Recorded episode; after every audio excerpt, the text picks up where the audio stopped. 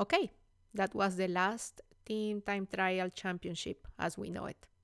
I was happy to see Canyon SRAM win the women's side.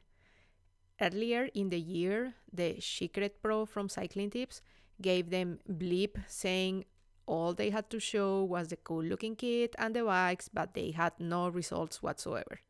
Well, I guess they show her. And I have no words for the victory of the Quickstep Floors team on the men's uh, side. Also, I think the best road race overall was the junior women's race. It was action packed from the beginning, and the end was also a nail biter. The last 20 kilometers of the men's race were very entertaining too. Boy, the race that Michael Woods raced, wow, chapeau to him.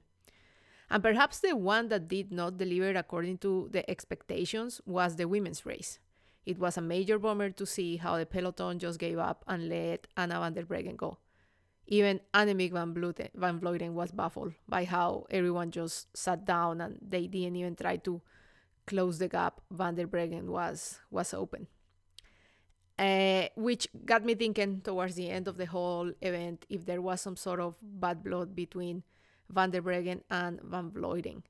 By the way that Van Vleuten, Van raced, she had the legs to win that thing. I mean, she crashed, broke her knee, got it back into her bike, and, and raced the last 80 kilometers with a broken knee. That's pretty badass.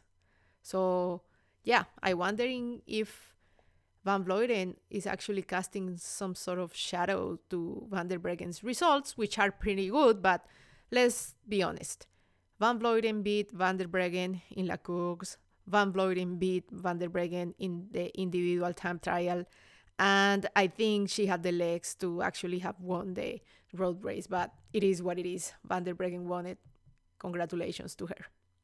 Also, it was heartwarming to see Peter Sagan passing the rainbows to the new generation of cycling.